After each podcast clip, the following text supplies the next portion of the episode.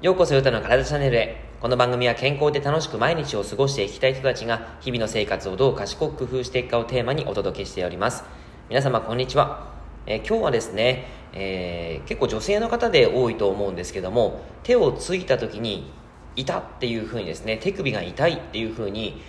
感じる方が結構いらっしゃるかなと思って、えーそ今日はその話をしようと思っております。うんと僕のですね、あのジムに来てくださるお客様の中にも手首が痛いんですなんででしょうっていうふうにですね来てくださる方もいらっしゃるんですけどいろんな評価体のその状態を見てみると、えー手首の損傷になっている方もいらっしゃるんですね。はい、まあ、それでですね多い事例というのをお話ししていきます。はい、これはですね今日お話しするテーマとしては手首の外側が痛くなる TFCC 損傷というものをお話ししていきますね。はい。えー、多分聞いたことないかなとは思うんですけども TFCC 損傷これですね。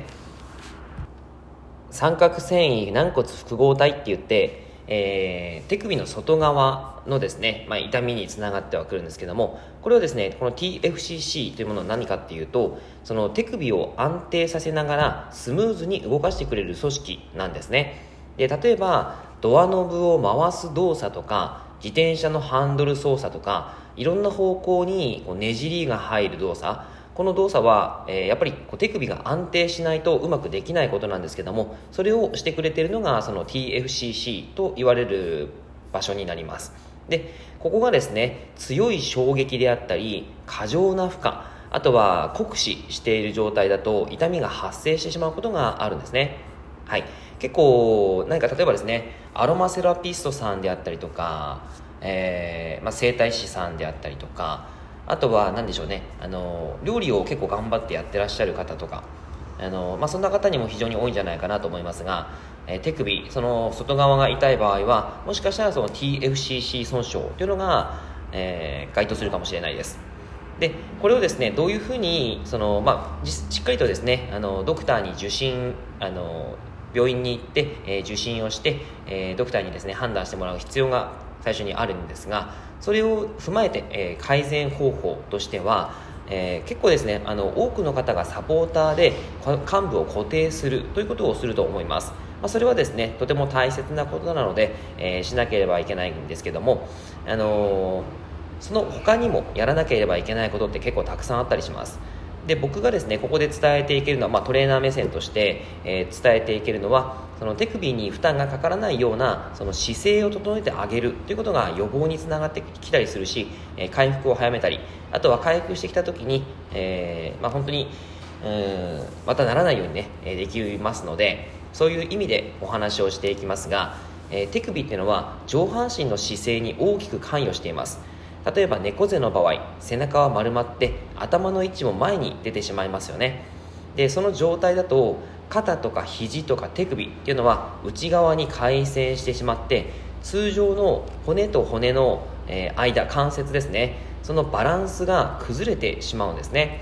で手首には8個の骨があってその骨が絶妙なバランスを取ることで、えー手首がいい状態で動作をできます。ただそのバランスが崩れると筋肉や筋膜人体とかにも大きな影響を与えてしまうんですね。その結果 TFCC 損傷になってしまいますので、えその骨のバランスを整えることがとても大切なんでなんですね、はい、というわけで、えーまあ、一つはその手首のバランスその状態を改善するためにもトレーニングエクササイズが必要なんですけどもちょっとですね細かい話になってしまうのであの今日は大きく猫背の改善方法というお話をしていきます。それは、え3つあります。1つ目はその環境を整えるということですが猫背になる環境を変えましょう。これはですね、えーパソコンを見るとかスマホを見るとかあのあると思いますが、えー例えばパソコンがですね目線の位置より下にある場合はやはりその目線がだん下がってくるにつれて、えー背中が丸まりやすくなってしまいますのでパソコンの高さを上げてあげる。そうするとあの目線が上がることによって、えー猫背になりにくくなる環境ができるわけですね。そういったものがあったりとかあとは壁に背中をつけるということが自分のそのまっすぐな状態なので、えーその壁につけるという意識まあ、その壁につける回数壁にですね背中をつけるということを、えー、繰り返しやっていただくと良かったりします。あとは椅子への座り方ですね、えー、結構足の裏をですね床から離してだらんと伸ばしてしまったりとかあの、足を組んだりとかですねいうことがあったりしますがしっかりと両足を地面につけてそして軽く地面を押しながらその座骨を立てるですね、えー、その背中に何かまっすぐになる棒あのクッションか何かを入れてもらってもいいと思うんですけどもその状態を作りながら仕事をしたりパソコン